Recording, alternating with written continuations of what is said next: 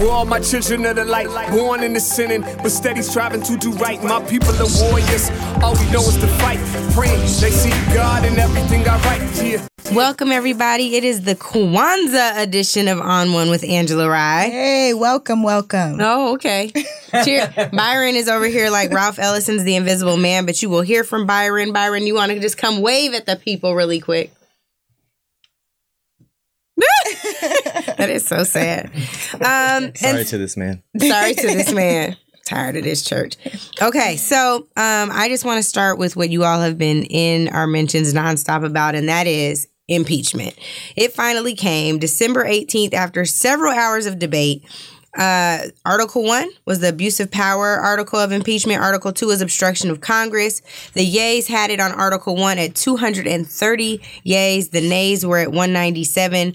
Three didn't vote. One voted present. For Article two, obstruction of Congress. Yays had 229 to the nays 198. Three again not voting. One voting present. In case y'all missed it, let me tell you. The one voting present was Tulsi Gabbard. There's more to come on that. Probably not in this podcast. Probably next lifetime. What I will tell you is We've been telling you this that it was an impeachment worthy president from the very beginning. The moment that he tweeted, it's unprecedented. There's been a podcast named as such. You probably should have known exactly what it was. He's not worthy. He's still not worthy. Yes, he's worthy of salvation, but he's not worthy to take the oath of president. That's a word. Naja just shook her head on that. So, this is what, what I want to say. Black folks have always been right. It's the Kwanzaa edition, what we've been telling you from the very beginning, and those allies among us who know what it is and have been knowing what it is. He has always not been worthy of this office. It's been time. You will note that neither of the articles that I mentioned, neither abuse of power nor obstruction of Congress, had anything to do with his blatant racism. And Congressman Al Green told us what it should have been from the beginning that he should have been impeached for his racism. There's another president in history that went down for that. His name was Andrew Johnson. You can read about that in my book. I digress. Hmm. This is the kind of blatant racism that called Mexicans drug dealers and rapists at the outset of his campaign. It's the kind of racism that put the lives of Maxine Waters and Ilhan Omar at risk. It is the kind of racism that called African countries shitholes. It is the kind that shifts the advocacy offices of civil rights throughout every federal government agency to Christian rights as opposed to protecting folks from racial discrimination and other insidious forms of bigotry. It is a kind that appoints over 170 federal judges and counting who are not only unqualified, but are already working to dial our civil rights progression back to the Jim Crow South. It is the kind of bigotry, it is the kind of racism that never deserved to become president of these United States. It's a moment of silence because we've been told y'all. All of the yeses on the vote were Democrats. Um, two Democrats voted nay with Republicans. One of them is New Jersey Representative Jeff Van Drew, who is now leaving the Democratic Party. He's clearly from Chris Christie's New Jersey and not Cory Booker's. And the other is Representative Collin Peterson from Minnesota, who opposed impeachment but will stay in the Democratic Party. There is a third Democrat, Representative Jared Golden of Maine, who voted to impeach Trump for abuse of power but not for obstructing uh, Congress and two members missed the votes for personal reasons. That's Democratic Representative Jose Serrano um, due to health complications, and Republican Representative John Shimkus of Illinois, who's retiring after this term. Um, there's another representative by the name of Duncan Hunter. Yeah, he's almost famous because he just pleaded guilty to misusing campaign funds and has been told by his leadership not to vote at all. We already talked about Tulsi. I shall not go back. But now we also have Justin um, Amash, who is from Michigan. He voted to impeach uh, Donald Trump on both of the counts. He has become an independent since reading the Mueller report. More to come on that shortly. But Donald Trump's impeachment occurred just 85 days after Speaker Nancy Pelosi announced the impeachment inquiry. Um, again, there are some of us who have been calling for his, his impeachment long before this particular um, impe- the articles of impeachment were put forth long before the hearings took place in the Judiciary and Intelligence Committee. What I will say to you is that it is important that we are aware of all that is at stake. I am constantly posting on social media, hashtag pay attention. You should pay attention to those tweets. You should read more about them in depth. What did I mean? Hashtag What I say? pay attention. Oh, hashtag pay attention. Thank God for the, uh, what are you called? Naja. No, not your name. it's very cute. That's not what I meant. What is it called? Millennials. No, it's fine. Call and response church, I guess is what we can call it. Um, I do want to point your attention to what Nancy Pelosi said on the day of the impeachment vote, vote, which was a solemn occasion. I'm not cheering for this. I wish we didn't have to impeach anyone, but more than anything, I wish y'all never elected this dude. Thanks, Russia. She said, We gather today under the dome of this temple of democracy to exercise one of the most solemn powers that this body can take the impeachment of the President of the United States. And I, there are two other um, moments that I want to make sure that we share with you, and they are from two members of Congress that I am so grateful for. Um, after several hours of debate, um, some of the comments that you'll hear on this podcast from Rep- Representative John Lewis, um, who many of you will know is an American hero who fought for not only our right to vote, for, but for all of our civil rights. Super important. He talked about the mission and the mandate we have to be on the right side of history, and we'll play that clip. Madam Speaker, I rise with a heavy heart to support this resolution. When we came to Washington in 1961 to go on the Freedom Rides, we chose that day. When we came here on August 28, 1963, for the March on Washington, it was joyful. We met with a young president, President John Fitzgerald Kennedy. When we came here on August 6, 1965, for the signing of the Voting Rights Act, we were excited, hopeful. We met with President Lyndon Johnson, but today, this day, we didn't ask for this. This is a sad day. It is not a day of joy. Our nation is founded on the principle that we do not have kings, we have presidents. And the Constitution is our compasses. When you see something that is not right, not just, not fair, you have a moral obligation to say something, to do something. Our children and their children will ask us, What did you do? What did you say? For some, this vote may be hard. But we have a mission and a mandate to be on the right side of history. And then also we have during the debate Congresswoman Maxine Waters, who you all know is the real people's champ. And also my mentor and personal hero. She talked about the role of the president. She has long been talking about it on the House floor, um, what it means to be a patriot in this day and age. Um, we'll also play the clip from her impeachment comments. Ladies and gentlemen, unfortunately, the rules of debate won't allow me to cite all of the reasons why this president should be impeached. There are many. However, Madam Speaker members of this House, to quote the late Maya Angelou, when someone shows you who they are, believe them the first time. This day was not inevitable, but it was predictable because this president has shown himself time and time again to believe that he is above the law and he has no respect for our constitution or our democracy.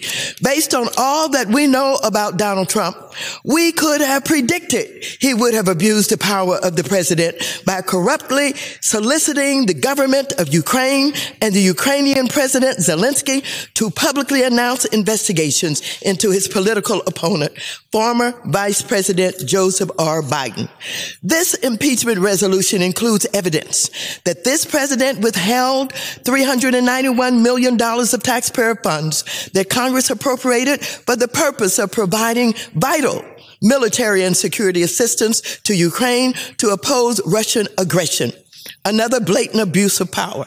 Our investigations revealed that this president advanced a discredited theory promoted by Russia, alleging that Ukraine, rather than Russia, interfered in the 2016 United States presidential election for corrupt purposes in pursuit of personal political benefit.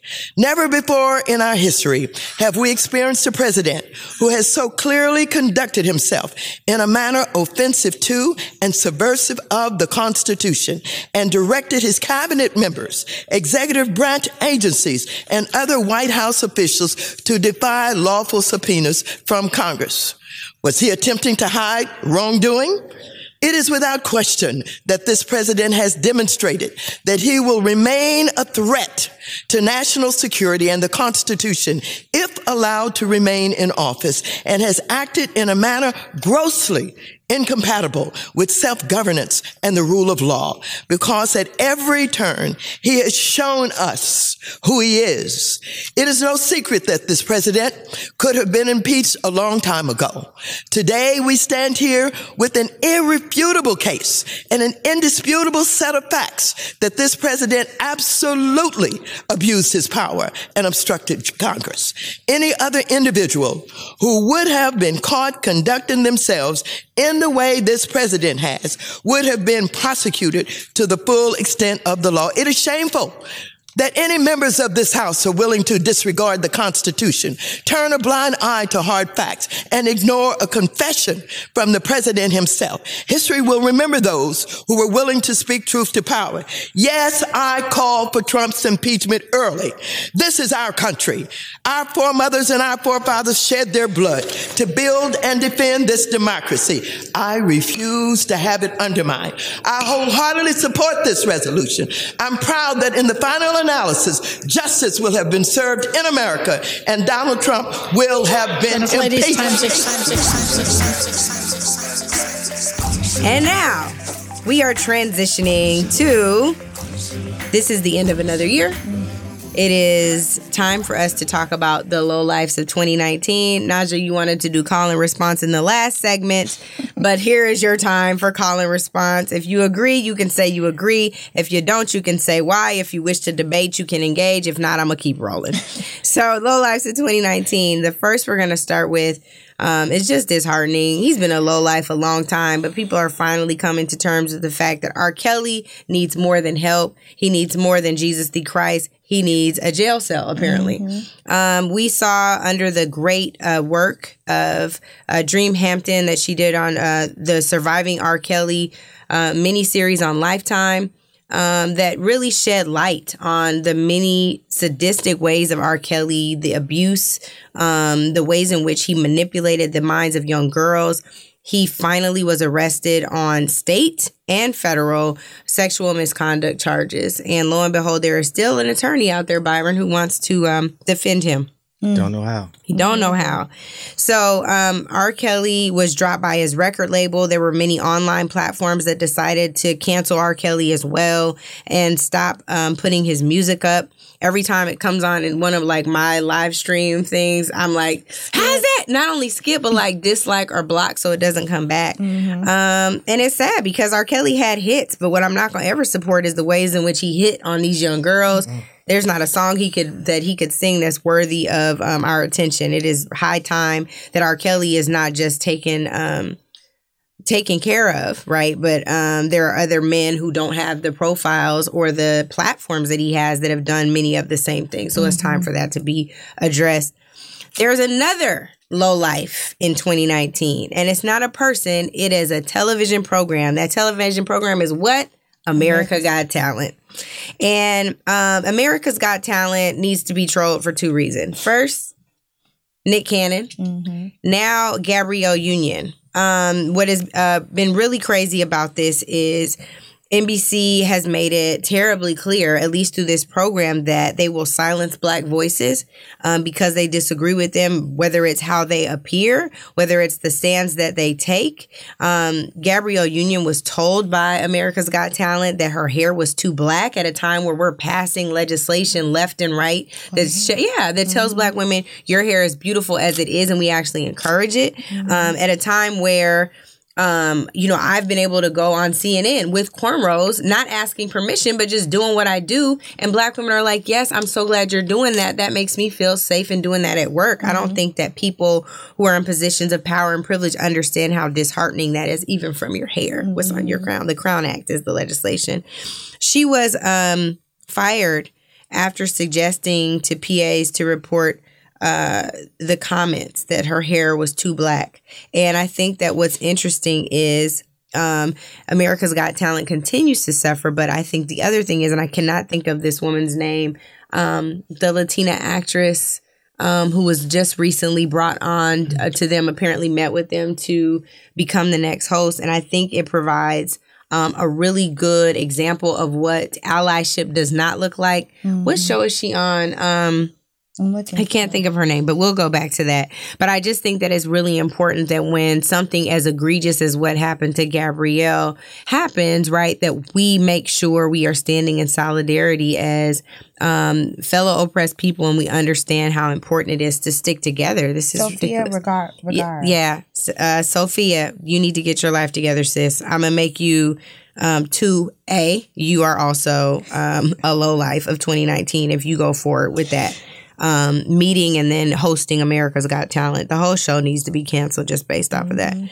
So the third, not surprising, he should have been number one. He is probably the low life of the decade. It's none other than Naja's president, Donald my Trump. president. Donald Joe Byron's president. Y'all's Donald president, not Trump. mine. Y'all's Don't put president. me in Somebody, Nolan, he's your president. Donald Trump.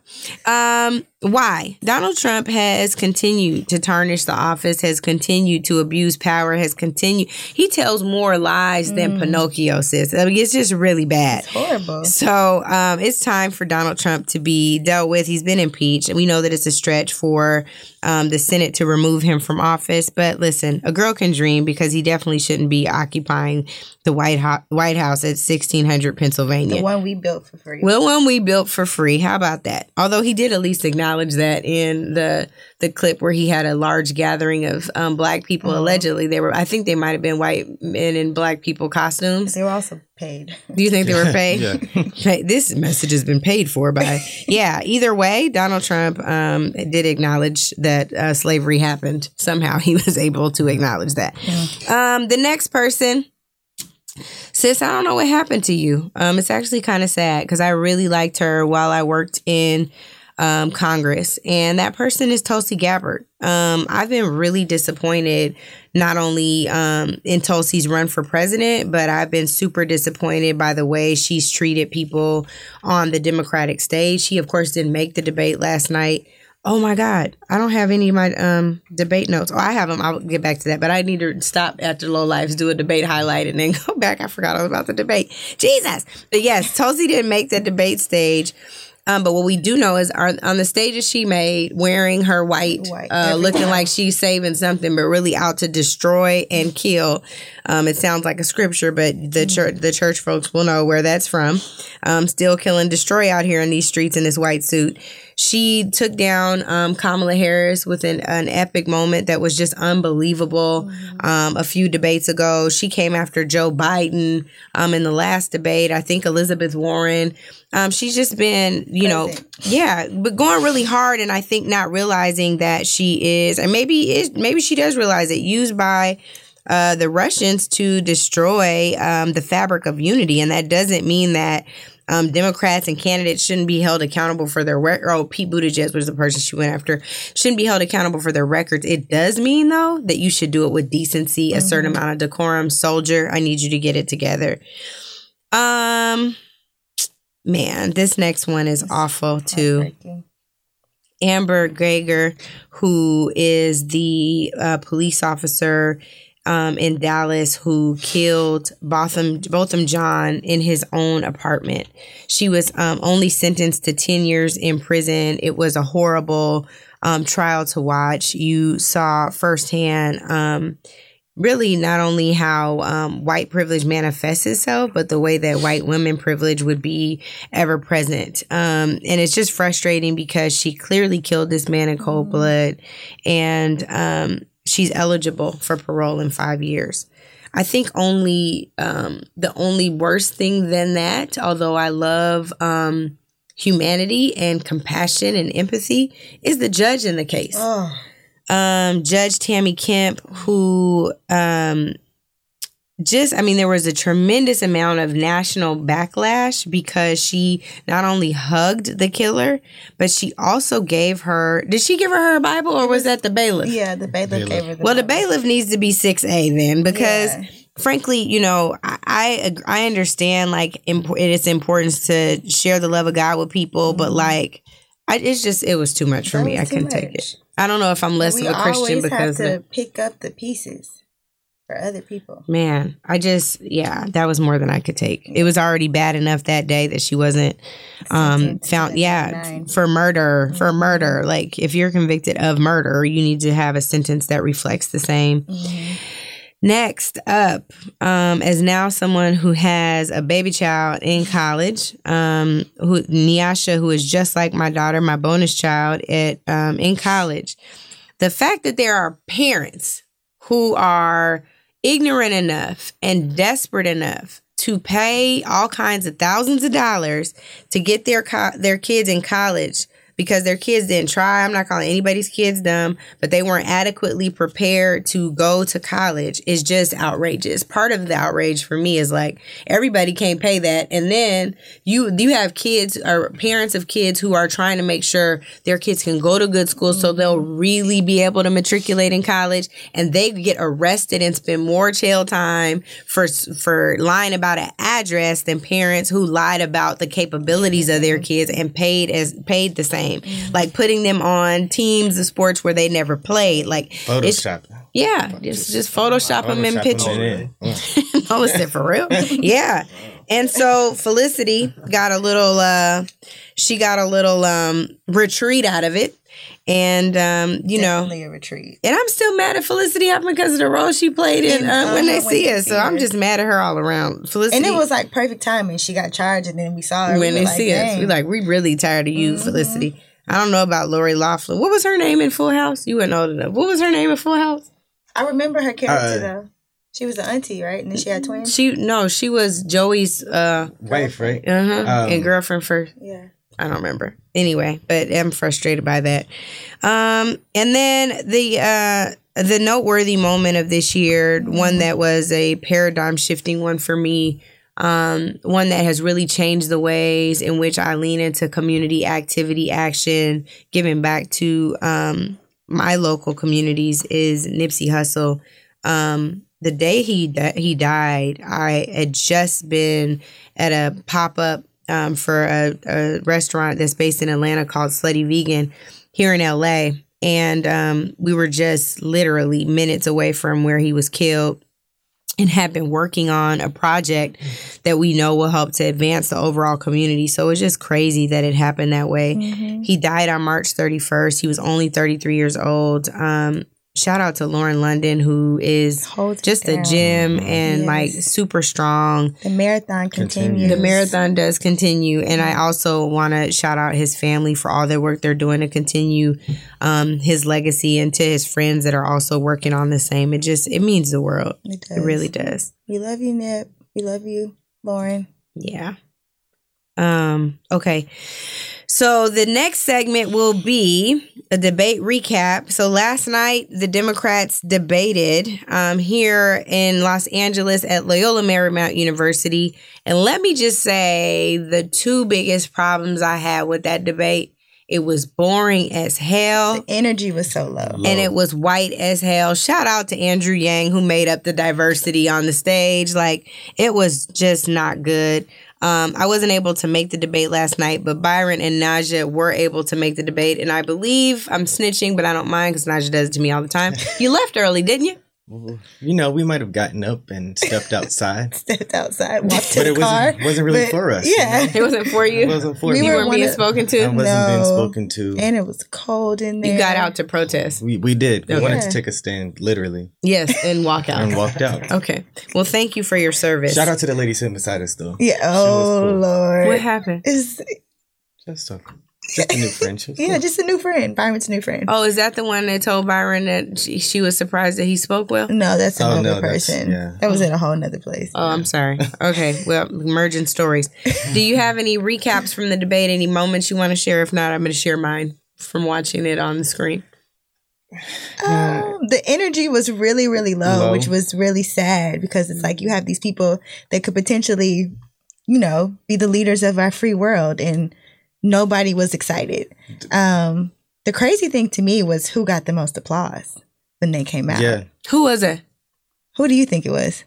Biden did good. when yeah, but he came didn't out. get the most applause. Who got the most it? applause? It was between Elizabeth and Pete. Mayor Pete. Oh Peter yeah, Pete. no, you Yeah. said that. Mayor Pete did. Yeah. get a lot of applause. like, and I was so surprised. I mean, I guess we're in LA, yeah. but I just laughed because Biden like ran up on the stage. and I He think it did, and I was like, okay. He was like, I need to show them that I got a little extra, Extra spring. energy. So Yeah. he was like, A little pep in his yeah. step. Yeah. But he followed after Sanders, so it was like I think he looked and was like, oh, I need to step it up a little bit. yeah. Jump. And he, Let me, little he hop. did. Jump, It was a hop jump, Yeah, a little hop skip. Um, came out. hmm I have, you know, I I um, have had the opportunity to. Well, now the only person remaining on the stage who I've interviewed is Elizabeth Warren. Um, and one of the moments on the stage that I was kind of offended by, and I get it because it polls well. Um, she talked about um, the lawyers and the lobbyists, the bought and paid for experts in DC. And it bothered me because I am a lawyer. I'm mm-hmm. not a lobbyist, but I mm-hmm. am a lawyer. We do represent mm-hmm. folks in DC. Um, and the thing that bothered me about it is like, I was actually really intentional about getting into this space so that it wasn't the run of the mill people doing the same kind of things. And I think the thing that also bothered me about it is like, sis, you were a lawyer. You're a lawyer. You know what I mean? You did some of this same work. You consulted You for some of the interests that you're talking about. I think um, Mayor Pete had a a smart comeback on that because it is something that she's going to have to reconcile. And a part of it is like the one thing that I hope that we learn from this um this administration um and from this time in our history is like people cannot be placed in boxes and just demonized mm-hmm. in certain ways. Like it's just not good. Like somebody who you know carries a gun isn't automatically the devil mm-hmm. right? Somebody who um is conservative with about their money and the ways in which they think the government should spend their money is not automatically the devil. Mm-hmm. One and the same. Neither are people who support the green new deal you know? And so to me i'm just like what would be responsible i think about the democratic party being the big tent is to acknowledge and to love on and to show compassion to and to understand the perspectives of everybody in the party, right? Like it's not about um just putting someone like because you're different than me, I don't fool with you. I just think it's irresponsible. And she's normally so much smarter than that with her words. She does it with billionaires, but that's kind of it. Um and then I I thought the other thing that was um interesting is Joe Biden um, trying to kind of stay above the fray when they asked him how he would work with um, the Republicans. And he was saying, I have to work with them, but I have no love for them. Um, and so I think that he watched he walked a really careful line. I thought it was smart what he did. But I do have to also hit him on his reparations answer. So there was a question that was asked um, first to um, Mayor Pete, who said he supports um, HR 40, but he wants to look at long term proposals, which I thought I thought was um, not great. I think especially given his record with black people right now, it's an easy layup. Yeah. Like just say, you know, you're you're gonna immediately work on issues. It's the 400th year. Acknowledge it's the 400th year and really get to it. Um, instead, Joe Biden decided to answer the immigration question from the question before. He did not answer the reparations piece. He has said historically he doesn't support reparations. I would love to know how his um, position has changed. I think it's also an interesting thing for I think black voters to consider what happens when you give all of your support to a candidate um, based on who they've been and not based on how the culture has shifted. It's okay for us to demand things of our candidates. He's saying he doesn't support something that would completely revitalize and reshape our economic prosperity, and he won't support that. So why are you giving your support to this particular candidate? I'm not saying don't. I'm saying understand your why. Um, I loved, uh, but let me say this. I thought this was so interesting. My godson Ryan, who is nine years old, was watching the debate with me. And at first, when he looked at Tom Steyer, he was like, Who is this guy? Right? He was like, Who is this? He's in the race. Like, you know, Ryan is like a 75 year old man on the inside.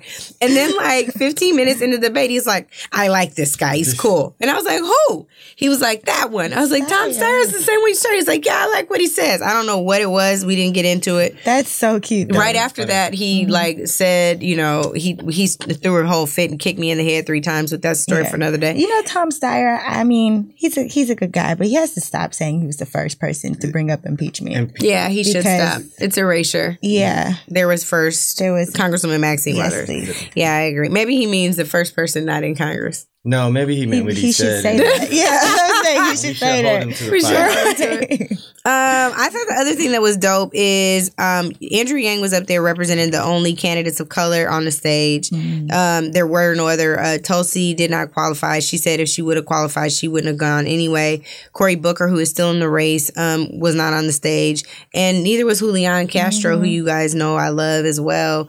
Um, and and I think the the frustration is with this, like he had to, he almost had that moment that so many of us have at work or like with clients, like, well, what do black people think about this, you know?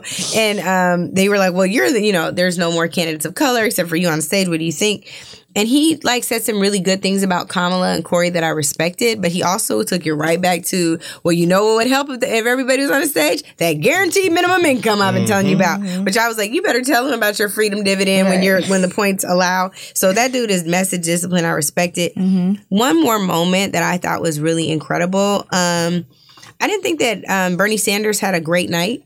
Um, but one thing that I thought was damning for him and almost tone deaf was this uh, moment where he didn't want to answer the question that Andrew Yang had to just answer about how white the stage was. And instead, he asked if he could. Uh, punt to climate change and I'm not the other moderator said with all due respect answer the question and it was this moment was like ooh you know everybody else couldn't even see it but anyway I mean it, like he does that all the time. but that one was I thought that was really telling. Um, especially because I do believe Bernie Sanders um cares about black folks. I do believe, you know, he has an agenda that's representative of some of our issues, but around um reparations, around representation, I think that he misses the boat a lot. Um there was a big back and forth on campaign finance reform based on Mayor Pete's um, super expensive in the cave wine fundraiser.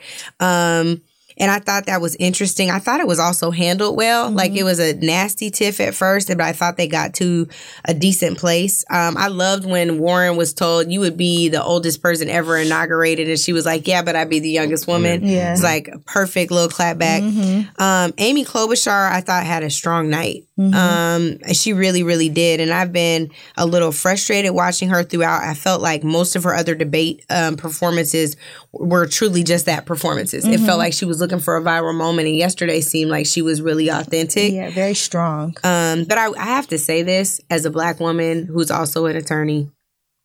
It frustrates me that Amy Klobuchar has been given passes that Kamala was not given. Right there's her prosecutorial record isn't super favorable to us, but yet Kamala wasn't given that space. I'm sure there are some people in our community who would argue that um, because she's a black woman, they just mm-hmm. can't go for it. I get it, but I just think it's whack. You called uh, it a triple standard, right? Yeah. Triple standard. Yeah, maybe mm-hmm. quadruple at this point. Um, the other thing Amy Klobuchar did though, that shade she threw at Mayor Pete when he was like, "I can win this," blah blah. She was like, "But the thing is, you tried to run in Indiana and you lost by twenty points." I was like, "Woo!" It was it was a burn. It was cold. It was cold. You hate to see it. Um, Joe Biden also had a really powerful moment where he talked about. Uh, wait, was that him? That wasn't him. I'm sorry. Sorry, Elizabeth Warren. I am not silencing you. It was Elizabeth Warren who had the conversation about or told the story about the insulin prescription for one. You guys might have already walked out by then. he was like, mm-hmm. uh, it's the insulin prescription for one veteran that he shares with his whole with his family of a family of three because all of them have diabetes. It was a powerful moment. I thought very salient to kind of make an argument, a sound argument for what she says about healthcare so often. Um, and then Joe Biden had some moments where he talked about uh, he and Joe Biden's call sheets that I was like, oh, that's really cool. They call people who aren't donors to talk to them and connect with them. And so now we will shift from that to the best moments of 2019. Um, Dun, dun. yeah, maybe that could be like a highlight because the other stuff was sad. We talked about the sad stuff of 2019. Had to put the debate in there because I forgot the best moments. I would say number one on my list. There's an entire podcast for it. It is the Mueller report. Um, I read the entire Mueller report on my podcast. I'm not saying that that was particularly fun. It was exhausting, but it was important to me to ensure that people understood how much Russians interfered with the 2016 election, how much Donald Trump and his campaign were engaged in said interference, um, and really why I think he should have been impeached to begin with. Um, but again, please note that both of the articles, neither of them neither article have anything to do with the Mueller report. It's all about Ukraine, and I think a lot of people don't necessarily understand that. Um, the report is incriminating on its face. Justin Amash, who is the former Republican, now independent, um, switched parties after reading the whole report, tweeted that he was going to be supporting Donald Trump's impeachment based on that report. But again, it's not the reason why your president was impeached. Um, the report was released on April 18th, 2019. It's 448 pages again. There's six podcasts or something about it that I did, so we can go back from that. I'm not going to go all the way through all of that. You got to talk about the number of people though, The number of people. lie, who lied during the Russia probe. Oh, Michael do you want to say? Because I oh I see it. Um, this there's more than that. That's why I didn't read that. Um, there are several people in Donald Trump's camp who lied, testified under oath, and lied under oath. But um, the numbers that we have in here are not right, so I will spare you. But just remember the name Michael Cohen and others. Um, okay. The side note that I do want to make sure I share is that Russia right now is still interfering in elections. Russia interfered in um, the election of uh, the new governor of Florida. I do not think he is legitimate, just like I do not think the um, Republican president is legitimate because Russia interfered. There is FBI proof of said interference in Florida, and they're still playing games right now. Let me tell you how. Just this week, I have received two emails, and I get, by the way, I get FaceTime calls from Russia. I get phone calls from Russia. I don't pick them up. Yeah, in real life. I received two emails this week with um, two Russian companies trying to get me to do influencer engagement. One of them is June, J O O N. I'm going to make sure y'all see these emails. And then Zorka, Z O R K A dot Mobi. When I looked up their information in my email, they had sent something else to me in December 2018. And my, my thoughts here are simple. They are trying to get access to user data, people who follow me, so that they can influence what you see, right? Part of one of the buying programs was I would post a store up on my page, and then if you click through, they have all your information. So I want other people who are influencers or celebrity, uh, tier Z celebrities like me, pay attention because they think that you're vulnerable prey as well. Do not accept their money. And it's Joom, J O O M. Oh, M? M. Joom. Joom. M as and Mary. Zorka. So we're gonna make sure y'all see those. I'm gonna post those on my Did socials. you say tier Z celebrity? yeah, I'm a tier Z celebrity. What's that mean? It means very low level. Oh, like who? oh, Oh, you look familiar. You look like my cousin. She's Yeah. being modest. No. Yeah, yeah. Um, so the next one that I want to share um, that is much more of a feel good moment. Um, Big Brother Tyler Perry opened his studio this year. It was this incredible, incredible, incredible event in Atlanta where everybody who's somebody and those of us who are tier Z went to the studio opening. Um, was a fully black owned major motion picture studio um, it is now def- definitely solidified atlanta as an entertainment hub and is going to play a tremendous amount of um, it's going to be a tremendous amount of dif- make a tremendous amount of difference for people's economic viability in Atlanta. Um, there was this video he showed at the beginning of the opening um, where he talks about dream big. And Tyler, I want you to know that since I saw that video, just like I tell you all the time, I've been dreaming bigger, and I'm so so grateful for what you're doing. This is um, the only major film studio in the country owned by African Americans. It sits on what was formerly the Fort McPherson Army Base. It was acquired by Tyler in 2015. It is a 330 acre lot located in the center of Atlanta. It is the largest, one of the largest production facilities in the country. It has 40 buildings, 200 acres of green space. Um, and I think for context, for people to understand, 330 acres to Warner Brothers Studios in California.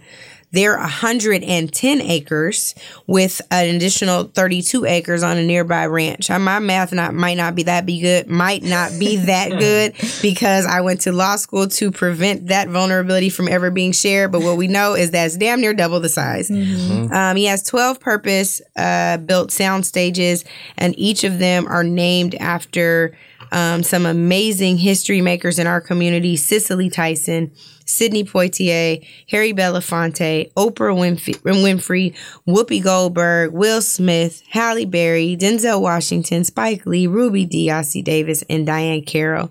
The dopest thing is Diahann Carroll's soundstage was named after her and dedicated to her the week of her death. So thank you, Tyler. The third one is also an Atlanta-based um, entity that is making history and has gone viral on social.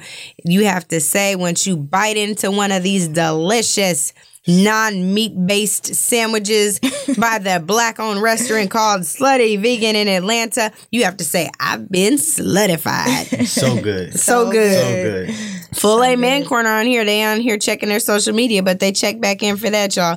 Please know that it was um, founded by uh, Pinky Cole in the summer of 2018, and since then has gone super viral. She graduated from Clark Atlanta University. Shout out to the HBCU community, and shout out to Slutty Vegan for putting the plant based sensation on the map. Ooh, I you would got stand in line for that. Yeah, it's good. I want a burger right now. She had everybody standing in line at the pop ups. Yeah. Yeah. New York was wrapped around the Mhm, block. that- It was we got called ahead. We just the VIP entrance for the one here. Oh, I escorted somebody to make it feel like they were important just to get to the front.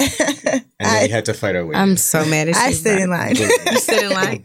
Well, next time come with the tier Z's. There's, their benefit being a tier Z. Um, the the next one is the reparations hearing this year. Um, it was on Juneteenth, which is a very special day in our community, which is, you know, truly a day of freedom, unlike the 4th of July. The hearing was held on H.R. 40, um, which is now introduced by Congresswoman Sheila Jackson Lee.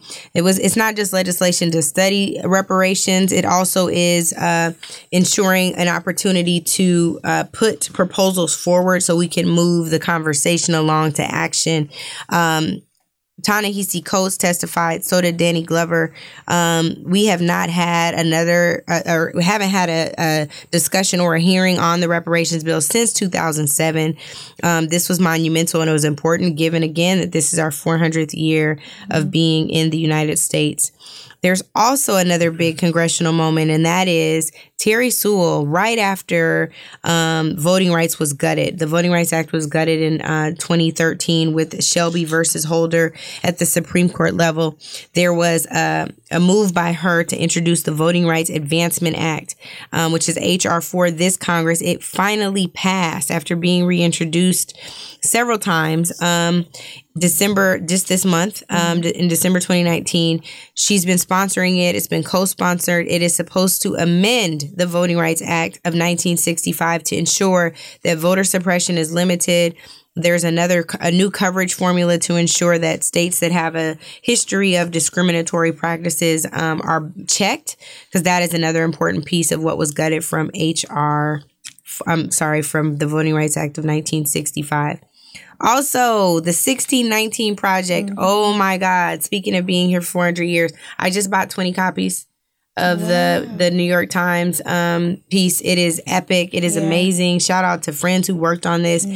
Um, it is a, a, a deep uh, reflection piece or several reflection reflection pieces on um, being here since 1619, how far we've come and re-examining um, the legacy of slavery in America. Um, one notable quote from the project: "The Fourth of July in 1776 is regarded by most Americans as the country's birthday. But what if we were to tell you that the country's true birthday, the moment that its defining contradictions first came into the world, was in late August 1619?" And for me, um, I think my final highlight of this year is turning 40. Um, I had the opportunity before coming into this year to receive a note from my former boss, Dr. Lezli Baskerville, who shared with me that this was the year of Angela. And what we learned from that is, um, I know some of you are like, okay, so it's a whole year named after you. Not exactly. Going back to that 1619 project, speaking of the 400th year, Angela is the first documented slave that we have note of in this country. Our name means bringer of truth. And so in this year, the one thing that I hope that we have done well is told the truth about what this nation really is and tell the truth about how we go forward. I'm wearing today the bracelet that my best friend got me um, it, my word for the year was liberation because I wanted to be and always free. And so I'm grateful for this bracelet. Um, this year has also been about a lot of change for me personally. I now have my godsons, Ryan and Javon, who are nine and 15, respectively, every other week. Learned a lot about parenting. It's hard. Mm-hmm. Voice is gone all the time, like now.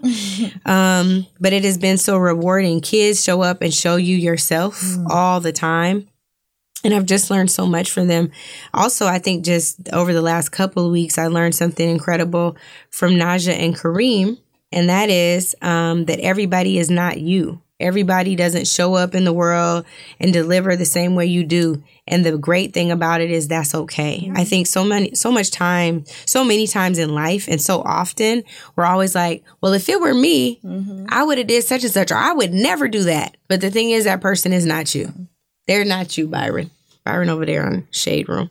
uh, yeah, for it's real. like that man. yeah, sorry, that was a really bad laugh. It's scary. There's a backstory for it, but here's the point. Um, we have to understand that because they do it different than us doesn't mean their way is wrong. Mm-hmm. We have to understand that the way that we do it isn't necessarily the best way. And when we think it is the best way, it is a form of arrogance that needs to be checked. It just it just is. It's because you wouldn't do it that way or you would never do that doesn't mean that their way is wrong. It just means it's different. And shout out to mommy who has always said Angela, perspective taking is the greatest skill you can learn in life. That is a new perspective, mom. Shout out to you. Love you. Um, what freedom means to me is so much. That's why liberation was my word for this year. There's a book on that thing coming soon, right after this book proposal is submitted, but it will be happening at the end of this year. So thank you to everyone who's contributed in some way to my freedom and to my oppression, because for that reason, I have a greater understanding of what it means to be mm-hmm. free. Because freedom looks good on you. On Shout you. out to you in the infomercial QVC because you are right there with your whole shirt on. Brand ambassador. Yeah. We don't owe you any money though, Tiersy. See the thing about being a, a tier, the thing, not a tier, the thing about being a Tiersy celebrity is they don't pay you for your shout out. Next up, we have winners of 2019. Uh, the squad Woo! is first on my list. I got to do a live podcast with the squad. It is amazing. If you haven't checked it out, it is an incredible opportunity to show you all who they are as human beings, mm-hmm. as leaders, as sisters, as friends. Um, it was just an incredible, incredible moment I got to share with them. It is a must listen, and I still think it's the only interview that they've done all together. Um, so it's actually fascinating. But I mean, I'm gonna give you a battery pack because because it's done charging and now the battery's going back down. Um, so there was that. Happy Kwanzaa. Um, they are amazing. If you all do not know who the squad is, I'm not talking about CNN squad right now. I'm talking about the squad in Congress. That is Representative Ilhan Omar of Minnesota. Representative Alexandria Ocasio Cortez of New York, Representative Rashida Tlaib of Michigan, and Representative Ayanna Pressley of Massachusetts. Ayanna even tells us who her first kiss was on that mm-hmm. podcast in a rapid round. I know some of y'all throw shade at my rapid round. I hope you get uh, get a life because we have fun around here too. Mm-hmm. Okay, she said it's a lot. not that serious. Politics she said a lot of. You should ask her. We should do like a little quiz because uh-huh. she said like what his name was. She did. She said what he, he looked like. Freckles? He had, mm-hmm. Oh, you want me to the answer? Well, That's just one answer. It's, it's for everybody out there who needed a handout or a hand up. Um, and then, you know, of course, that the squad was told by Donald Trump to go back to where they came from. And so they went back to their districts to continue to rally the troops mm-hmm. to what? Impeach his ass. There we have it. Mm-hmm. Next up, five black pageant queens holding major titles this year. We have Miss World, Toni-Ann Singh from St. Thomas, Jamaica. We have Miss Universe, which is Zosie. I hope I don't kill your name, sis. Zozibini Tunzi, and she is from South Africa. We have Miss America, who is Nia Franklin. We have Miss USA, who is Cheslie Kryst, and we have Miss Teen USA, Kaliegh Garris. If that's not a way to honor the 400th year, my sister, my brother, I don't know what we would do. All power to the people. All power to the people and to the beauty queens repping the people. Mm-hmm. The next one is Sunny Hostin, who on The View is regularly speaking for um, those of us who may be disenfranchised, Af- the Black community and the Latinx community. Sunny, Sunny holds it down on The View. There is a clip on my Instagram right now where she's speaking truth to power. Um, check in Meggie Meg. That's not Megan Thee Stallion. That's Meghan McCain. Okay. Um, shout out to Meghan McCain for the many ways in which you troll black women in real life and on The View. Um, I hope you get your life, sis. Like for real, it's really bad. Um, you seem angry talking. and hostile. Just stop talking. You know what's so or let funny? somebody else talk. You don't have to talk over people. Well, what's so crazy to me is like, you know how like somehow black women have earned this like this title, this brand of being an angry black woman. She like embodies anger to me. And like on a on a for real note, I really hope that she takes an opportunity over the break to heal. I have my dad. I don't know what that's like, just from a human standpoint. If that's what it's about, I hope she really takes an opportunity to truly heal. Um, because it's sad, but I do think she acted like that before her dad passed. Sorry, but I think that's true. Um, but Sunny, you're the real MVP. Um, that clip is up on my page right now, doing wonders because people could relate to you being them at work. They felt you, sis. The next one is the whistleblower. Um, the whistleblower is the person who Donald Trump, the whistleblower is the person who the Republican Party has been trying to go after, find out who he is or she, the person, right? The whistleblower is the reason why we now have an impeached president who, hopefully, if there's a miracle and Moscow Mitch takes several seats, um, may get removed from office um, because it's just the right thing to do at this point. But the whistleblower said more than half a dozen U.S. officials informed him about the events he disclosed about Ukraine, and multiple White House officials with direct knowledge of the call informed the person that after an initial exchange of pleasantries, the president used the remainder of the call, the president of the Ukraine, to advance his personal interests. Shout out to the whistleblower. You gave us quite a gift. Next person is Cyntoia Brown. Why? She was sentenced to life um, in prison for killing the man who trafficked her, but was released in 2019 after much work and advocacy, not only by Cyntoia, but by the community. Um, she was 16 years old, um, and she now has been released from a Nashville prison after serving so much time for no reason. Years. 15 years. Um, and so, yes, she was granted clemency by um, then Governor Bill Haslam, and um, hopefully, um, since 2004 uh, happened, what happened with with uh, the the killing in 2004, which is truly an act of self defense, she will be able to regain her life. Truly, I know there's um, stories that are going to be told, and I'm definitely going to buy that book when it comes out. Yeah. Next is Congressman Cummings, Elijah Cummings.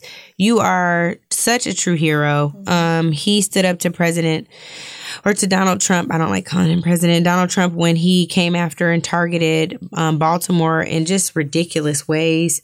Um, he was the chairman of the House Oversight and Reform Committee. Congressman Cummings um, just just done so much to blaze a trail for so many of us.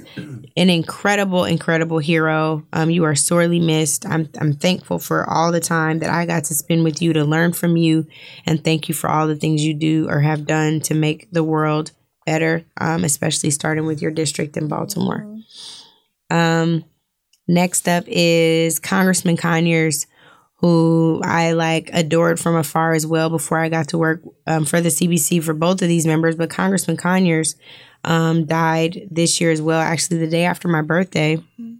He was the longest serving black member of Congress, one of the founders of the Congressional Black Caucus, the former chair of the Judiciary Committee. He was a brilliant lawyer, um, truly also a people's champ, truly represented the interests of Detroit. Um, he was a key sponsor of the Martin Luther King Holiday Bill, introducing it for several sessions for 20 years before it was finally recognized um, and signed into law in 1989. He was also the first ever member to introduce HR 40, which now, of course, Sheila Jackson Lee champions. Um, and he introduced it every year since 1989 until he retired. So, shout out to Congressman Conyers. We want to also continue your legacy. Last, well, two more. Um, Congresswoman Maxine Waters, who called for the impeachment of Donald Trump long before it was ever really truly heard and recognized. Um, also, for creating this Congress, the Diversity and Inclusion Subcommittee on the Financial Services Committee. It was powerful. She was um, challenged on why she should do it by Democrats and Republicans, and she did it anyway because it was the right thing. I hope that the uh, House leadership will be courageous enough to create diversity and inclusion subcommittees on every other committee next Congress. Thank you for all you do for being the conscience, Congresswoman Waters. And last, Congressman Al Green for also not only calling for Donald Trump's impeachment, for, but for calling for impeachment for his racism and bigotry. It's so, so, so important um, that you did that, Mr. Green. We love you and honor you as well. Okay, next is decade highlights. Just quickly, um, the first iPad came out in 2010. Instagram was created in 2010. LeBron James participated in the Decision television program where he announced that he's signing with the Miami Heat. In 2011, Osama bin Laden was killed. Um, in 2011, the Oprah show ends. Uh, it was the end of an era, but it was an incredible era. In 2011, Drake popular, popularized the phrase YOLO. What do you remember what that means, Naja? You only live once. Praise the Lord. That's the motto. Praise him. Oh, you got the whole song? Okay. And then 2012, President Obama was reelected. My grandma Um, cried. Yes, there's so much happened in 2012 that also wasn't good. We know the school shooting at Sandy Hook happened that year. Tr- Trayvon Martin was brutally murdered by George Zimmerman that year. Um, LeBron won his first championship that year. Scandal premiered on television. The real Olivia. I got so tired of people calling me Olivia Pope. Kerry Washington, I love you, but I was mad about that part. um, especially I used to tell people I'm not sleeping with nobody's president. Though, okay, it's not happening. 2013, Black Lives Matter uh, emerged after, of course, what happened with Trayvon Martin and trying to demonstrate the importance of Black lives and being seen. Lupita wins an Oscar for 12 Years a Slave. 2014, um, Bill Cosby. Oh, that's so sad. Bill Cosby was accused of sexual assault. Man, and you learned he really was not Heathcliff Huxtable. That was a hard pill to swallow. Blackish premiered on television, and there were even more shootings. Michael Brown, Tamir Rice, Eric Garner. Just reflecting on this decade, y'all, a lot has happened. 2015, um, same sex marriage becomes legal. Um, also in 2015, the Charleston Nine, um, the Emmanuel Nine, were killed um, at Bible study in South Carolina. Um, and then we had the release of Kendrick Lamar's All Right, which really became a movement song um, and an affirmation that we will be all right. Um, Empire premieres on television. Shout out to Taraji calling the girl Boo Boo Kitty. It has become a whole movement, sis. 2016, Colin took a knee um, and has forever been penalized for that. Um, but Colin, we see you. We thank you for your advocacy. Beyonce performed Formation with the Black Berets at the Super Bowl. We know Naja loves B and released Lemonade. And let me tell you, even wasn't when I wasn't mad at the Boo at the time. Every time Lemonade was on, I was mad all over again. Since we stand with you. Had that hot sauce in your bag. Listen, Yes. swag.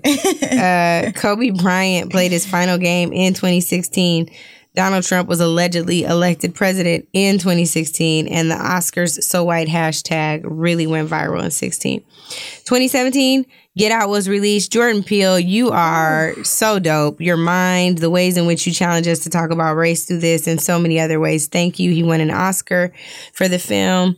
And then the Women's March, uh, 2017 in January to challenge Donald Trump on all his bigotry. Shout out to my friends who've been the founders and the creators of that march. Um, the Me Too movement was started, and the Unite the Right rally was held in Charlottesville with tiki torches. Shout out to Wes Bellamy for all the work you did through the Equity Project um, to make sure they were mad enough to hold their little tiki torches, um, and that the Confederate statues would finally come down. 2018, Beyonce There's another Beyonce highlight. Of she course. performs, yes, performed at Coachella, becoming the first black woman, I believe, to ever perform on the main stage like that, to be Yes, the the headliner, the headliner, um, and also celebrated HBCUs at that. Thank you at a time where HBCUs need that cash to make sure they can keep their doors open and continue to educate the best and the brightest among us. Thank you for that. The Black Black Panther movie was released, and that was incredible. We're still out here dreaming about Wakanda. Well, the U.S. apparently. Right, right. Yeah, yeah. Um, and then uh, 2018 is also when elections were stolen from Stacey Abrams and Andrew Gillum, who should have been the governors of Georgia and Florida, respectfully. We already did 2019, but that is our reflection on the decade, y'all. We've had a lot that's happened. Q and A. This is Ask it. Angela. We have an Ask Angela segment where we promise to keep it real and let you all in on everything that's going on. This has been a long one. I didn't realize we had so much information. But yes, let's go. What we got? All right. Byron's like, it's Where- on you. Where are they at? I'll share. A recent poll shows Trump's approval at 3% for black women and 15% for black men. What do you say to these black males advocating for Trump 2020? From Worthy Women 1. Okay, Twitter. worthy women. Um, worthy women, thank you for the question. What I would say to you is that I don't know that um 15% one, like says who? I remember Michael Cohen said that from Donald Trump, like who worked in Donald Trump a long time ago. I don't know there's really 15% of black men, but I also don't know that their support means they're actively advocating for Donald Trump. What I will say is if that number is that high, it's too damn high.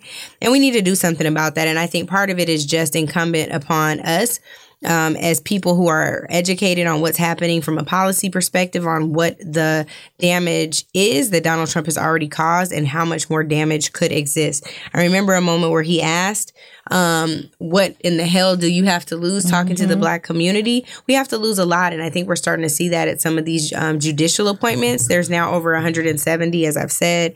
Um, and so we have to make sure people understand what is all at stake. Family values, um, when that is said, is often at the antithesis of what best serves us. So we have to make sure that our people are all aware of everything that's happening. Um, the immigration battle, the ways in which that is adversely impacting people of color of all races. Um, and so much more, I think is is super important. So we just have to make sure we're we're telling people what's going on and they're aware so that their votes are not just cast but they're actively um they're actively aware and can use their votes for their power Mm. that's it Next question. Christy Goody on Facebook said, Angela, why hasn't the media covered all of the missing black girls? How can the kidnapping and trafficking of black women become a focal story? So I do think that um, it's a great question, Christy. Uh, the thing that I think I should I would point to there's a CNN story um, where um, the FBI's National Crime Information Center made clear that there were more than 424,000 missing children um, under 18 in 2018, and um, 37% of those children are black. 37%, even though black kids only make up 14% of the overall population of children in the United States. And I think it's a way for us to understand that um, we are still arguing that Black Lives Matter. Um, even when it comes to kidnapping, who's missing, who's deemed as valuable, where there should, whether or not they should be on a story on the back of an old school milk carton, right? Like, who decides um, who is valuable enough to be reported on and discussed?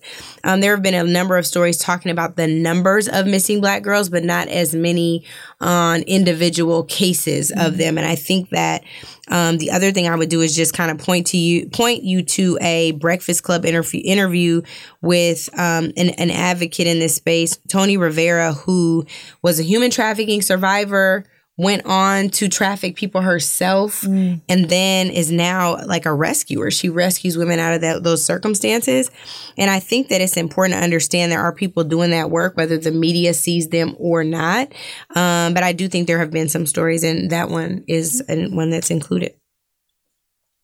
Okay, I'm going to lighten the mood up a little bit. Okay. How do you practice self care from Is that lighter? That's not light. Okay, go ahead. We could go somewhere else. Mm, that's fine. Can we get some diet and exercise exercise tip because dot dot dot Cabo. Oh, God, that is lighter. Okay, who's this from? this is from this beautiful life. it's spelled It's beautiful. Like, on Instagram. um. So first of all, what is sad is that I am in the. This is gonna be so bad, but it's true. I'm in the worst shape of my life. Like I am in such bad shape. I have not been to the gym in I don't know how long. I'm so glad that Angela Manuel Davis um, left Soul Cycle, but and of course that's when my I, I was boycotting, so I couldn't go anyway. Um, still I'm not going. Um, but she's now starting um, something called AARMY. I'm so glad she's doing that. I will be there to get my life all the way together and snatched. In terms of self care, um, I believe in sleep. Um, I believe in reading things that are good to me. I have a devotional by Richard Rohr. I love every day. It is so amazing. Most days, I'm not gonna lie, some days I do not read that. Um, what else? Um, listening to music is amazing to me. Um, and doing things that are fun, spending time with family and friends. I'm going to a Anita Baker concert tonight. Like, you know, just do things for yourself. Make sure you take care of yourself because you can't take care of anybody else when you don't take care of yourself. My cousin asked me, um, how do you how did you get like that for Cabo? And I was like, child, she just built like that because she don't do so disrespectful. This is rude. I was I I should do something. I would do something. I used to have like a little some little packs. It used to be at least like four as no packs. About to start running, walking. just Nah, some not gonna sit ups before you go to I bed. just told you I'm gonna go to Angela Manuel Davis's new thing. There. Okay, yeah, AARMY. All right. Well, I'm going to take it to a career direction. Um, Okay. how do you handle the on air spats off the air? And is it hard to not take things personally? Or have you ever had an argument that increased off the air? And that is from obviously on Twitter who wants to stir up some drama today. You think that's what they're doing? Um, Obviously. Obviously. obviously. obviously um yeah i mean there have definitely been um conversations on air um when they're really heated honestly i'm super sensitive so when they're really heated i cry after um and it makes me mad that I cry after because most of the time it's about like being frustrated. Um, my dad is normally like the shoulder. Like I'll call him after and be like, I can't believe such and such. And my dad is the person who's always like, you whoop their ass. And I'm like, Daddy, that's not really what I need to hear right now. But for whatever reason, it's still it's comforting. Just you know knowing that he's there. Um, but I don't know. I mean, I I wish honestly that some of the conversations we had on air never were on air. You know, I think that everybody doesn't deserve a platform, and some people um, say things that are reckless and result in further division. And I never want to contribute to that. Um, I try really, really hard to make sure that the things that I say are factually accurate. Um, that I'm respond. I just think that like I really believe life and death is in the power of the tongue. So I can make this better. I can make it worse. And to me, making it better is like if someone is just lying the whole time on a segment, making it better is like fact checking. You know, um, if someone is disrespecting me, like for every woman that came before me, I'm gonna shut down the disrespect. Like not today, but I would rather it be a conversation where we might disagree respectfully, but it's respectful, and that can't always be the case. So it just depends. I I, I hope going into 2020, there's less um, conversations that are just like the battle royale and more building for something you know different, Right. better, more hopeful. But I don't know based on how this election is set up. It's okay to cry though, you know. Yeah, Jesus wept. I wept. cry. Thank Amen. you. Thank you, Bishop. I do know Jesus wept. I do know it's okay to cry. I just don't want to cry about that. Yeah. Like not about TV segments. Mm-hmm. Mm-hmm. What else? Okay. This is from Let's get these a little tighter. What else? Sunshine Bright on Instagram. Okay. What's the purpose of in- impeachment if it's not getting the F out? Um, so the purpose of impeachment is to um um, the House has impeachment proceedings. Um, they introduce articles articles of impeachment based on those proceedings if there was enough information to move forward. Um, the House by majority vote can impeach the president based on what those articles are, and what it is. If you could liken it to criminal court, is um, like an indictment. Like someone was indicted based on their wrongdoing, and then the Senate has the actual trial. So he is impeached, and the purpose of that is to under- make sure that the American people understand that their representatives were working in their best interest and not letting any president or any public official act as though they're above the law. Um, I think it definitely serves a purpose. I think it sucks that we have someone who um, is the Senate Majority Leader that is in such a role where he's like, no matter what it says, I'm not. This this trial is basically stacked because I'm I'm literally coordinating with the White House on this trial. It's sick. It's like, why can't you just like obey the oath you took? You mm-hmm. know, and mm-hmm. I, that is the point to me of what should be happening with the removal part. But the impeachment process is always two parts. He does mm-hmm. not necessarily have to be removed. He could resign, but you know his pride won't let him. He's like Nebuchadnezzar in the Bible. That's a whole nother podcast on why he Nebuchadnezzar. But what else? So Achille, Achille three hundred on Instagram asks, "Why are you still hell bent on voting when both parties have no black agenda we can trust?" Hmm. Um, I think that's a great question. Um, what I would say is that I will always exercise my right to vote because it is just a part of my political power. And when I go to hold elected officials accountable, I want to ensure that um, I have a leg to stand on, meaning I did my part. Now, why aren't you doing your part? Whether I voted for them or not, they have an obligation to serve. But if I turned out for an election and engaged civically in that way, I think I have more strength. And I don't believe that people will all of a sudden embrace and get your demands if you've never demanded them. I don't believe that you can have an agenda that's never been communicated with people who aren't educated about what your needs are, about what your asks are, if you never have the conversation. So I believe that um, given where we are, I am more aligned with the Democratic Party than the Republicans. Um, I certainly don't support the Republican Party. I don't love everything about the Democratic Party, but there are some people who work within the Democratic Party who are registered Democrats and are elected as Democrats. Many of them, my former bosses, members of the Congressional Black Caucus, who I am aligned with. I'm not going to never necessarily agree with everyone in a party that is known to be a big tent. I am pr- progressive in my thinking, in my policy making, in my policy negotiations, and I'll never forget where I came from to that end. But I don't believe in a protest strategy. I don't think that does anything but shoot us in the foot. That's exactly how the hell we got here to begin with. Mm-hmm. Mm. Mm. Mm. From I Love Kai K Britt on Twitter. What does Impact Strategies, a political advocacy firm owned by you, do exactly? Can you go into the specifics on maybe what a day to day operations of the firm looks like? Yeah. So day to day is different. Every single day is different. We represent the interests of clients, some tech companies. Um, we represent a social equity company.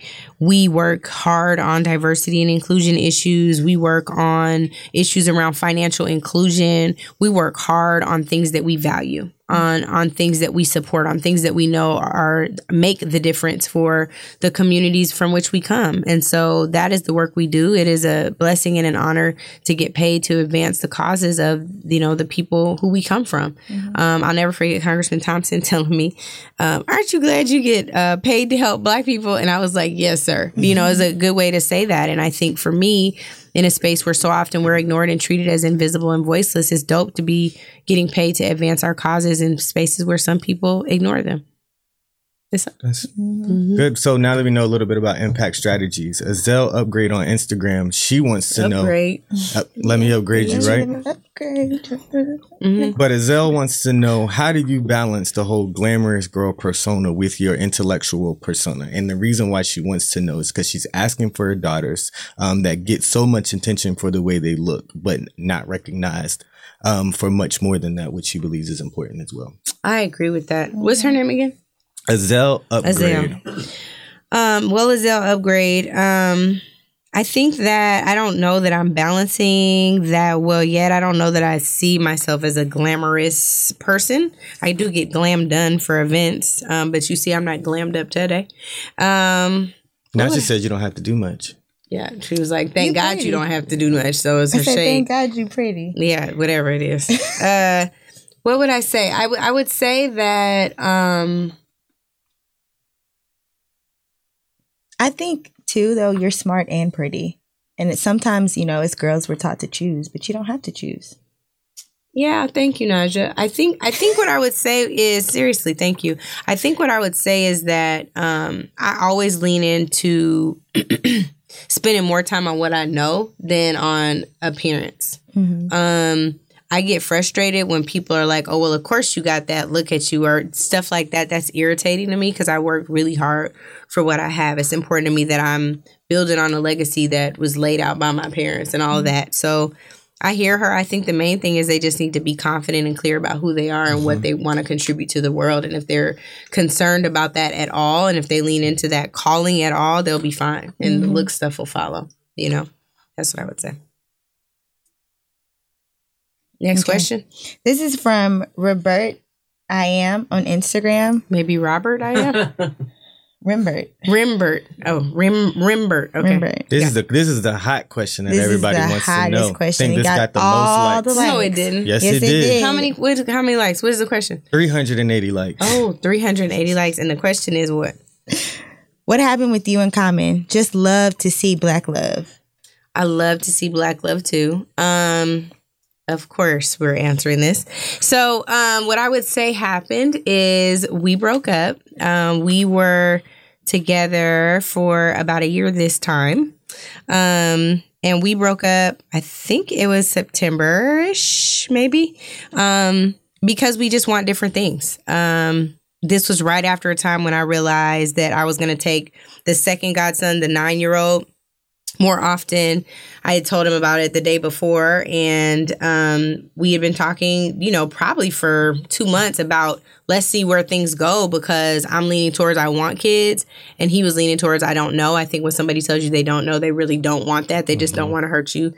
Um, and so for me, I was like, well, I'm clear. I'm getting clarity around what I want for myself. Although I will tell you, there are times regularly with the boys where I'm like, I'm good. Birth control. I don't want kids. Um, I love you guys, Javon and Ryan, but you guys know you're a lot. I know I'm a lot too. um, and Niasha.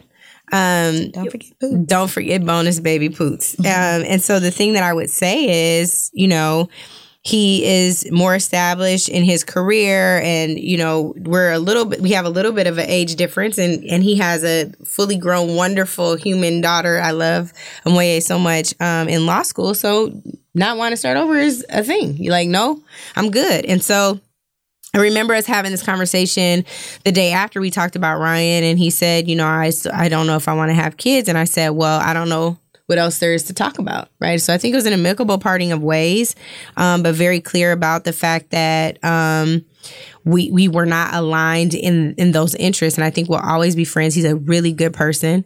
Um, I'm kind of glad you asked this because there's so many stories about what happened this time and last time, and um, being someone who um, received death threats last time and part of this time just because we were dating is like ridiculous and like who are you? And like don't you have a Trump uh, bot to troll or something? Like like why um so I really I wish uh, Rashid the very best. Um but it was time for us to do something very different. And so um it's I've learned a lot from him. It was um, a great relationship, a great relationship journey, as my holistic therapist would say, and I think really positioned me um, to be in an open, more receptive space for love and what I want and what I require out of my relationships for the person I'm dating now. Amen. So that was very good. That was beautiful. That was good. Yeah. Yeah. I almost cried. You did? I mean, I don't know. Like about, Jesus. I ain't- I ain't you just love talking about Jesus web today. I just wonder, Bishop, if there's another scripture down in your spirit. I guess not. I Uh, walk. I shall. but that Not segued right up into what Terrence Robinson on Oh, Facebook Lord. wanted to know. This- what did- Terrence Robinson. What did Terrence say? He said if you could give yourself from a decade ago one piece of advice, what would it be and why? Oh, I thought he was gonna be like, "Who you dating?" Oh, well, No. the people might want to know that The too. people will have to ask. Give the next people what they want. They have to ask on a, a next an- Ask Angela podcast. I'll just say this: if they pay close attention, they'll see.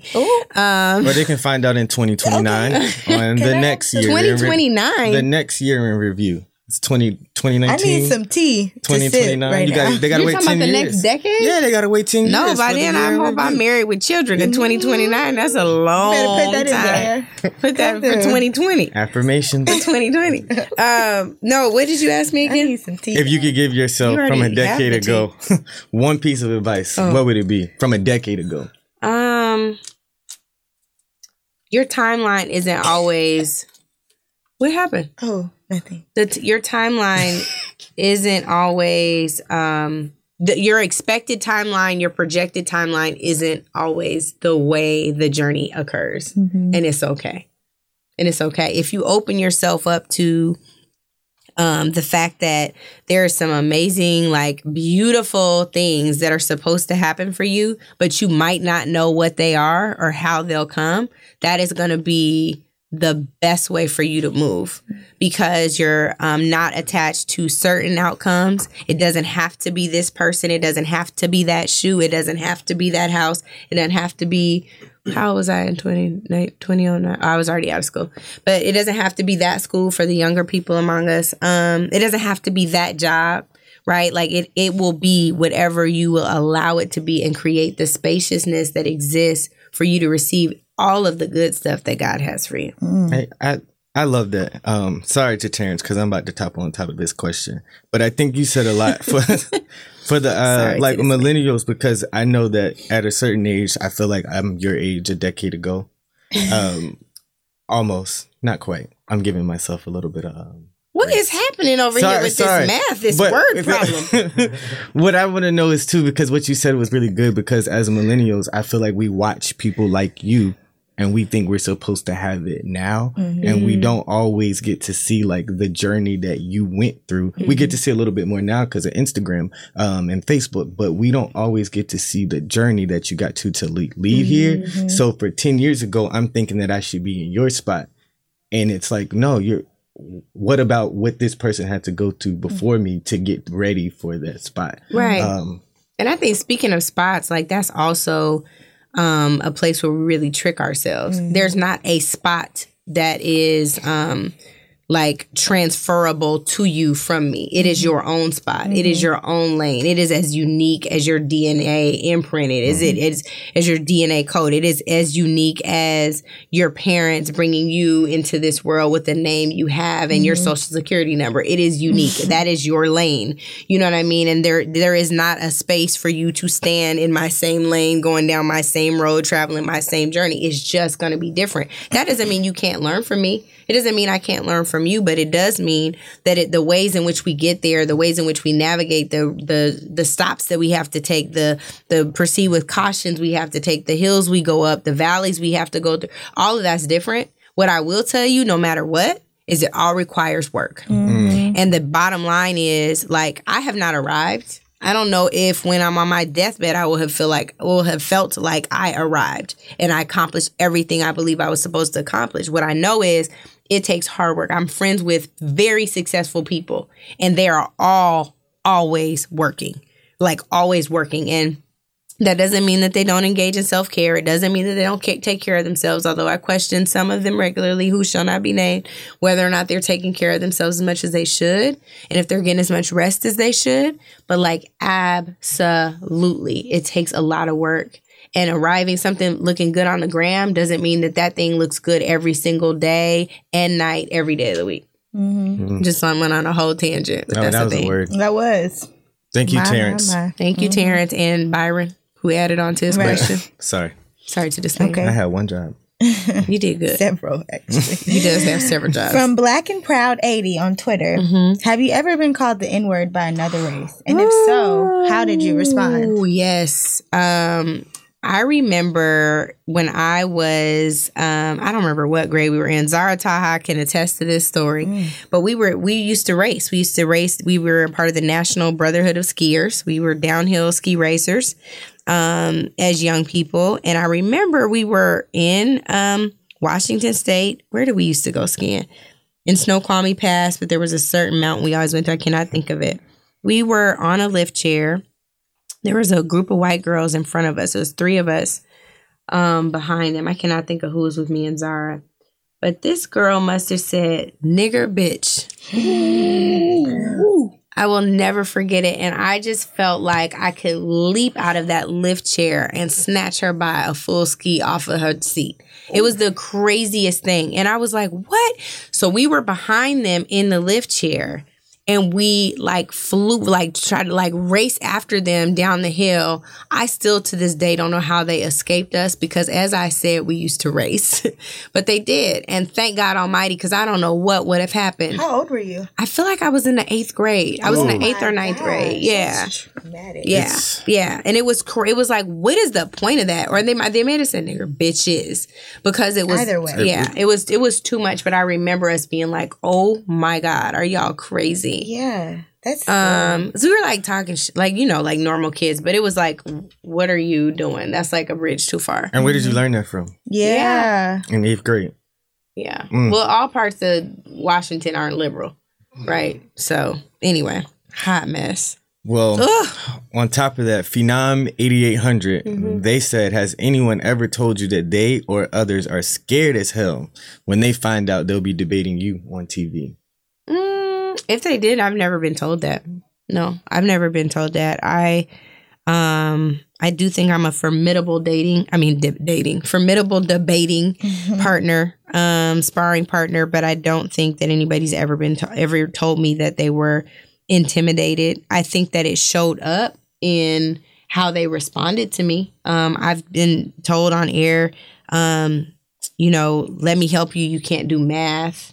Um, I've been told on air, like, let me help you. I actually have experience here where I've had to be like, yeah, bro, me too.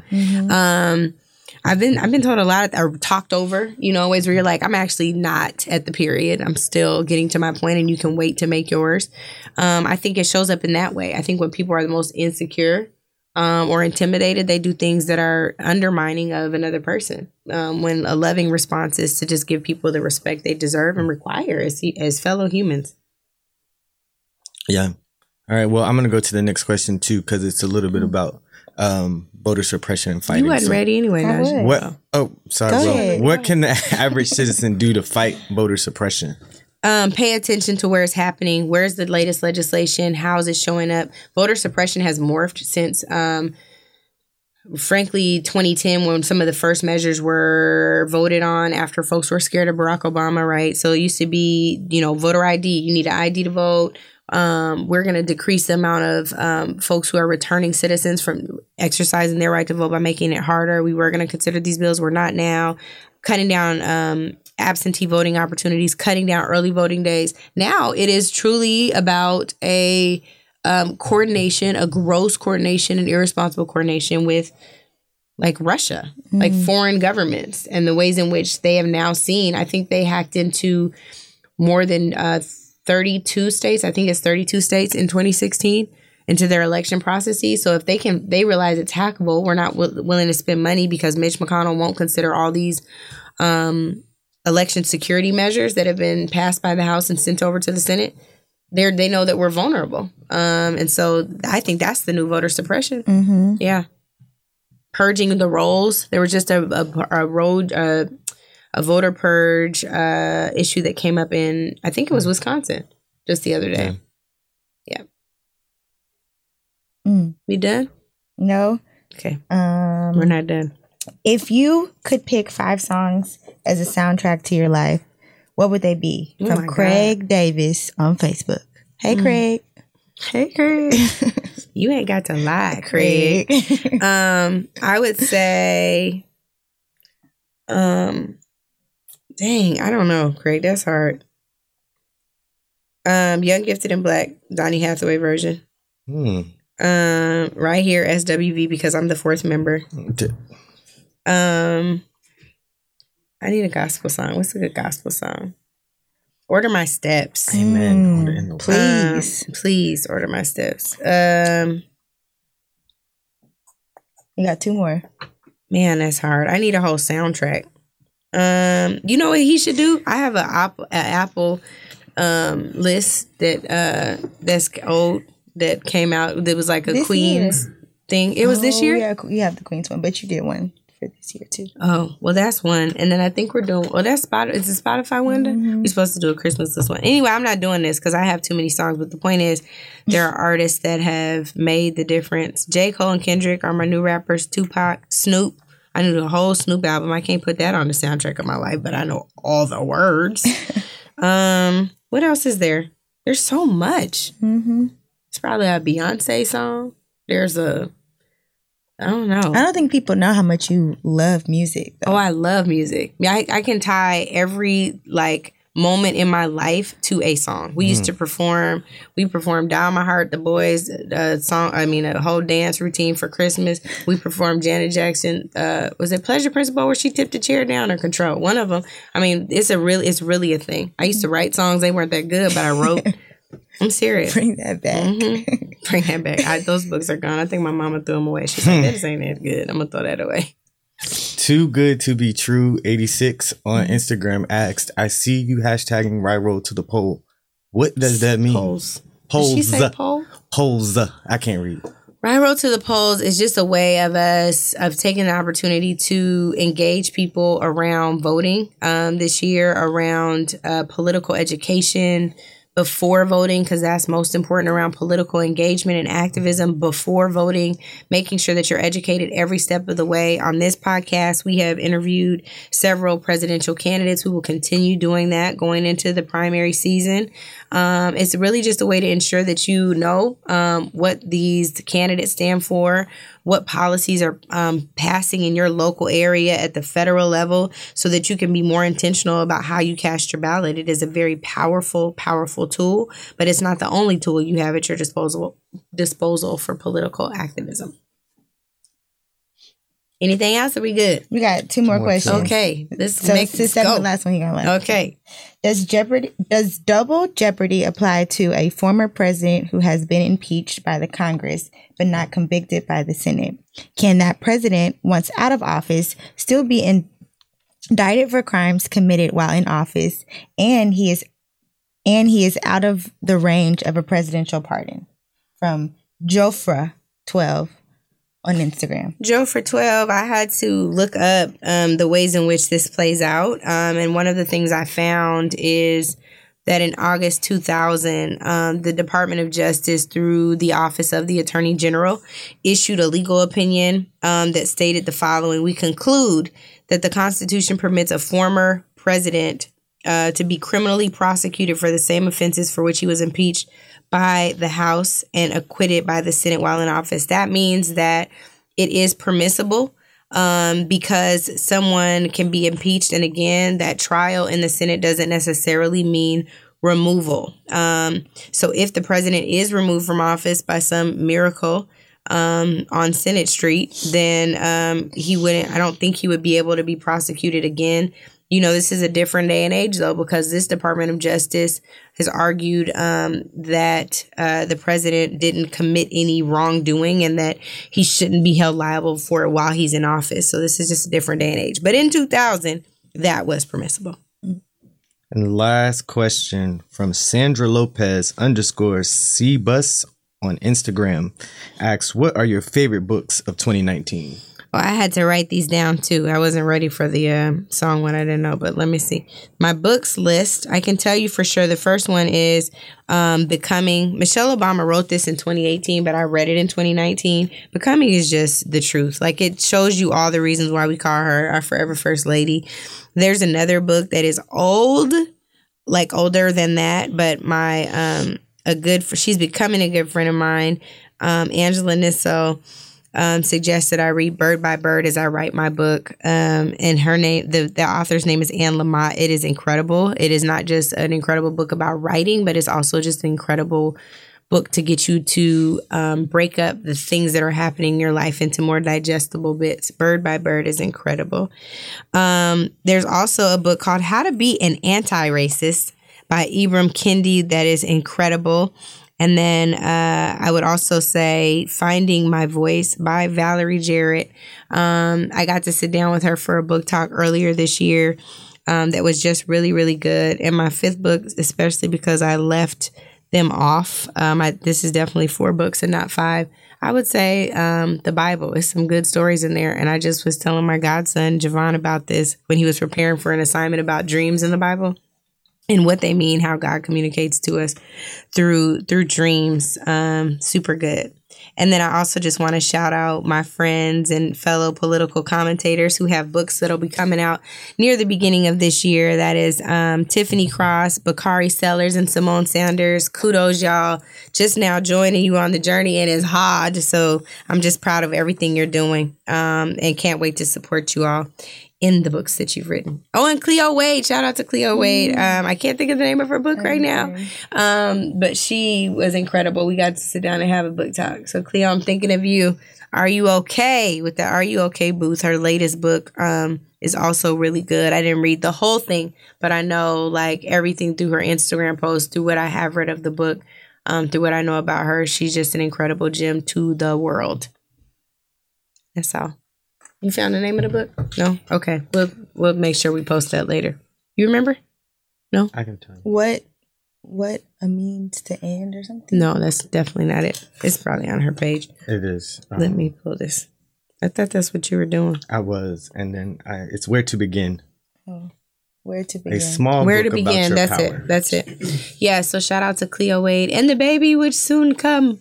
All right. Thank you. Happy 2019, y'all. More to come. Hit the low. 2020. Hit the Happy low. Kwanzaa. Happy Kwanzaa. Great job. Thank you so much. We're all my children of the light, born in the sinning, but steady striving to do right. My people are warriors, all we know is to fight.